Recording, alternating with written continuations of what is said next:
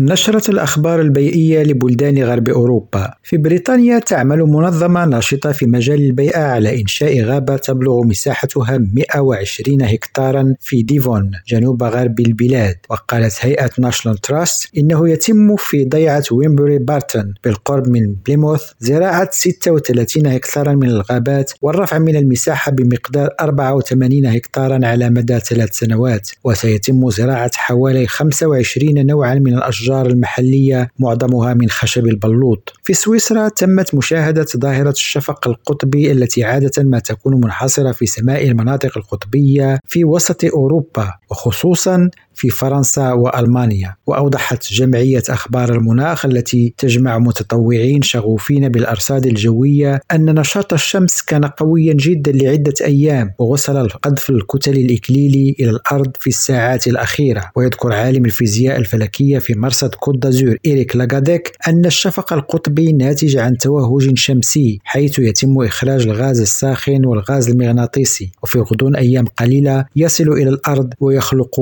الشفق القطبي. في ألمانيا عام 2022 حصدت حوالي 6100 مزرعة في ألمانيا ما مجموعه 3.8 مليون طن من الخضروات وهو ما يقل بنسبة 12% عن عام 2021 وأقل بنسبة 2% عن متوسط الأعوام من 2016 إلى 2021 وقد يكون لهذا الأداء الزراعي عدة أسباب بما في ذلك الحرارة والجفاف صيف عام 2022 بالإضافة إلى ذلك تم تسجيل 4.3 مليون طن عام 2021 حسب المكتب الاتحادي للإحصاء. نزار الفراوي ريم راديو جنيف.